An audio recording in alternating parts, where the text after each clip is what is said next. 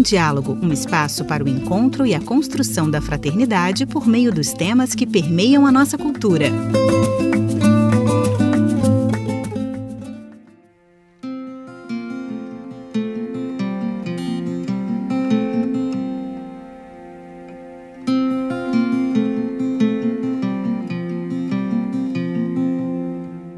Bem-vindos a um novo episódio do América em Diálogo, desta vez produzido por Cidadanoeva Interamericana. Neste episódio, apresentaremos uma análise sobre a crise política que o Peru vem enfrentando já há algum tempo, o que não permite a essa nação manter certa estabilidade em termos de governo. Por essa razão, consecutivos governos desse país não têm conseguido finalizar seus mandatos. Para entender um pouco a que se deve essa inconsistência política do Peru, convidamos a Maria Rosa Lorbés, comunicadora nascida em Madrid e que atua no Peru. Ela é uma apaixonada por política, pela defesa dos direitos humanos e pela teologia da libertação.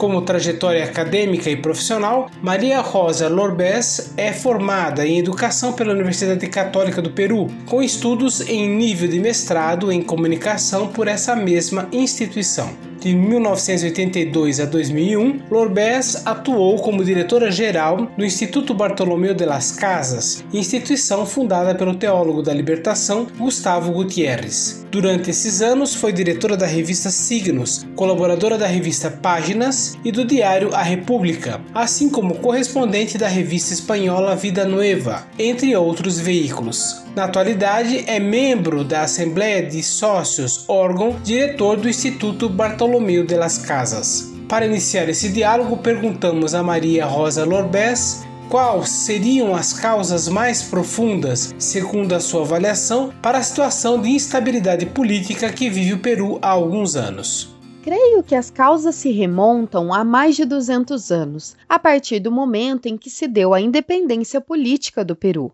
Creio que desde então o Peru arrasta dois elementos fundamentais escavadores e destruidores. Um deles é uma enorme desigualdade social que segue a mesma, apesar de passados anos e governos. E o outro elemento é uma pobreza cada vez maior de mais da metade da população, que passa fome nesse momento. Creio que ambos os fatores, conjuntamente, desigualdade e pobreza, ou dito de uma outra maneira, desigualdade, discriminação, racismo e, obviamente, desprezo pelas populações andinas, amazônicas, pelo autóctone em geral. É uma coisa que marca de um lado e de outro a sociedade peruana e que faz dela uma sociedade que até agora, depois de tantos anos, não consiga encontrar uma forma de viver em paz de maneira equilibrada e harmônica. O Peru teve seis presidentes diferentes desde 2016 e a grande maioria deixou o poder antes de terminar o seu mandato. A que se deve esse fato? Efetivamente, na atualidade, a maioria, para não dizer todos os presidentes dos últimos 20 anos, eu diria até dos últimos 40 anos, estão na prisão por duas razões. Uma delas é extensiva a todos, é a corrupção, e em alguns casos, o abandono de poder, abusos contra os direitos humanos e o controle do legislativo e executivo. A exceção é o caso do ex-presidente Alan Garcia Pérez, que se suicidou. Esse é o único que não está na prisão, porém que compartilha com todos os demais dos mesmos males e imperfeições que marcaram seus mandatos e que fizeram com que o país não conseguisse chegar a uma situação interna mais estável em termos sociais, a uma política mais equilibrada.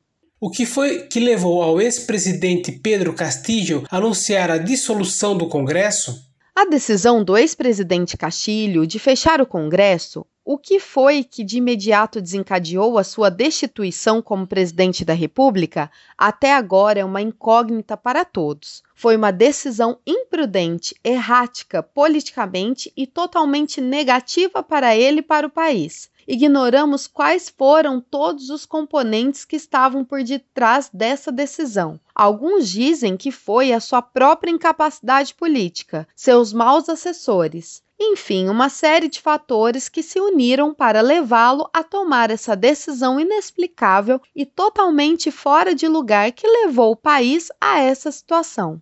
Que posturas foram adotadas pelas outras nações do continente latino-americano diante dessa crise política do Peru?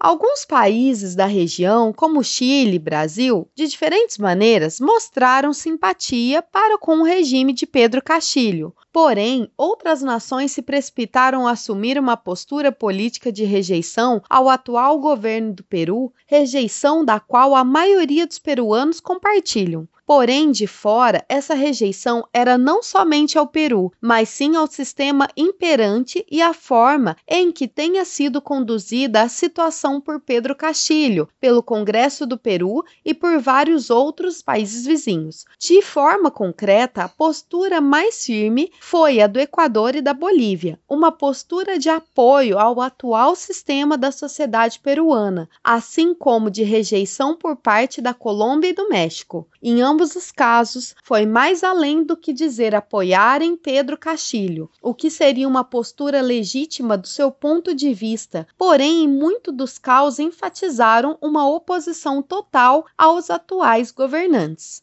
A comunicadora Maria Rosa Lorbes concluiu essa entrevista com uma breve análise sobre as manifestações do povo peruano diante do atual quadro político do seu país é de partir o coração ver o nível de violência que há alguns meses ocorre no Peru. Quero dizer, metade do país que veio em marcha até Lima, que vão e voltam à capital apenas para pedir mais justiça, mais paz, mais direitos humanos, melhor atenção à saúde, melhor atenção a uma vida digna. Isso é o que essas pessoas estão pedindo. E diante disso, é o que vê é o silêncio despótico e altivo daqueles que estão no governo. Agora, os pobres acordaram para o triunfo de Castilho e estão exigindo serem tratados com igualdade de oportunidades e de direitos, bem como em sua dignidade e identidade peruana respeitada ao máximo.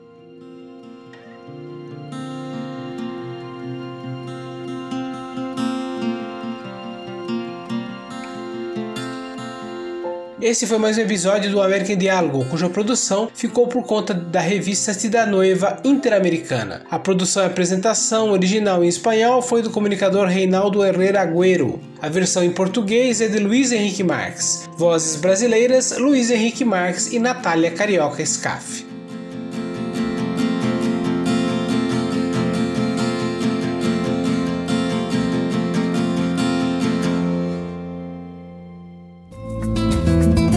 América em Diálogo é uma produção da Cidade Nova Latino-Americana e Caribenha.